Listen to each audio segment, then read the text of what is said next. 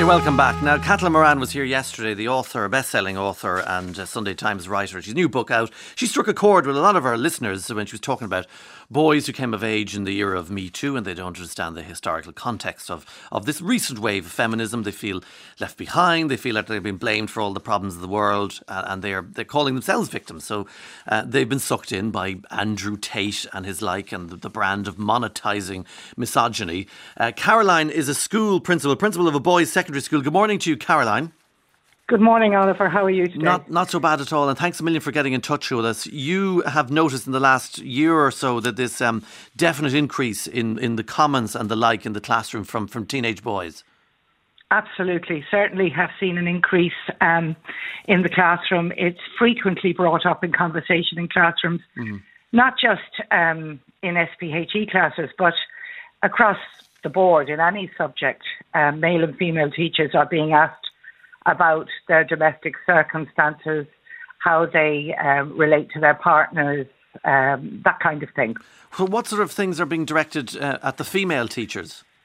Well, they would be asked things like, you know, um, uh, things like, do they, and uh, you know, do they, uh, do they hand up, you know, their salaries to their husbands, and, wow. Uh, you know, yeah, do they, uh, things like, um, you know, uh, you know, is it okay for them to be in the workplace? Um, you know, questions like that would have been asked over the last couple of years. Stuff 18 never, months, really more. 18 months. Uh, something, yeah. something you've never seen or noticed before. Never, no, and I'm 40 years in the gig at this stage, and I've never seen anything like this before. What age no. uh, boys are we talking about? We're primarily talking about the younger teenager. So um, I suppose these would be the boys that would have been in fifth and sixth class when we had COVID. Yes. Um, so they are the, the children that are in first and second year, particularly second years. Second years in particular, because Caitlin Moran yeah. did yeah. say they, they tend to, uh, to to to grow out of it then, don't they? Yeah, we wouldn't have any experience of this at senior cycle at all. So it, it just doesn't happen there. So it's it's a thing that's happened in the last, and it's specifically Andrew Tate they're talking about, isn't it? Yeah, they're mainly talking about Andrew Tate. I mean, they see this gentleman as being, uh, you know, he's a, he's a male influencer. Um. He comes across as being very down to earth and reliable and human. And um, one thing that he does, and he's very clever about it, is he shares his struggles and his vulnerabilities and that really appeals to the young men. It makes it sound um, like you know, he's soft. He talks about, yeah, that he's yeah, kind of, he's in touch he with his like feelings. He's soft. Yes. Yeah, but I mean, he has. You know, we have discovered in in in, in my experience that he has a positive uh, me- message, mm. and that is very simple. That he gives a positive view of the world and for young men to take care of themselves and look after themselves and you know all of that kind of thing, mm-hmm. and then. But if you went onto his but he ruins it all with with the misogyny. Uh, Caroline, I'm, yeah. I'm, really sorry to talk over you, but I want to bring in Mary, yeah, who's no a teacher. Problem. She teaches. SPHE, which you mentioned, which is social, personal, and health education. Good morning to you, Mary. Um, hi, Oliver. How are things? Uh, you've noticed this big difference as well, haven't you?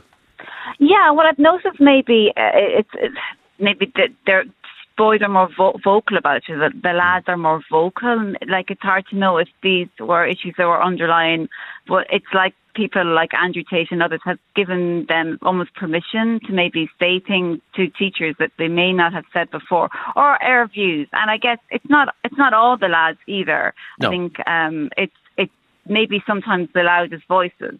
Um, you know, but the other the other students are sitting listening, I suppose, yeah. to these views, and it has to has to make a difference. Yeah. Tell us what happened on International Women's Day. Well, uh, well, nothing much happened, but on International Women's Day, and I'm sure uh, on, on every International Women's Day, mm. uh, the usual refrain is "When is International Men's Day?" Yeah. and and that's not always just from from kids as well. No, There's no, plenty of men that, that, right, it as well. So I usually have a glib response. You know, every day is International Men's Day, but you know, I suppose um, in order to kind of and and I just want to preface this in our school, you know, it's been the male teachers that have kind of pushed International Women's Day um, at, at the School. Yes. So I kind of said to the lads, listen, let let we were we were looking at a lot of stuff that was going on in Iraq, and um, I said, listen to this lesson, and we're going to talk about this, and I promise you, we'll we'll we're going to do International Men's Day. I think it's November. I'm not sure if it's It is. November 18th. Yeah. So um, I said I promise I'll do International uh, Men's Day with you. We'll do something for International Men's Day if we. And that kind of uh, and and then when I thought about it after, I thought you know, well, it, it, it you know. It's an important. Maybe we should be able to mark, and maybe it takes women. It takes a woman to say, "Listen, let's mark International Men's Day for the lads. Let's talk about positive role models and let's talk about um, men in terms of being something positive as, opposed to being something toxic or negative. Yeah. Um, because there's lots of good men out there and good boys, and, and the majority of men and boys are good. So, um, yeah, so that's just that was just my way of getting through that class, Oliver. I'm going to have to stick to it now, though, because I've Yeah. said it on, on, the- on the radio. Do you find it difficult to find the positive role models? I mean, there's some good fellas out there. at the yeah, you know what? Like we were, I. Yeah, I mean, it's, nobody's perfect either. Sometimes if you if you over dissect, but you know there are positive role models.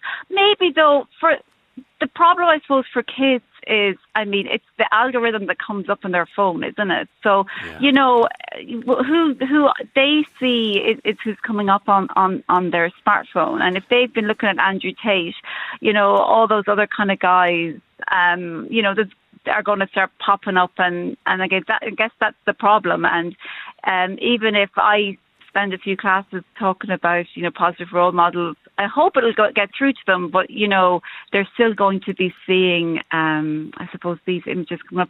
There's lots of positive. There's lots of positive. There's plenty of people. Plenty of people.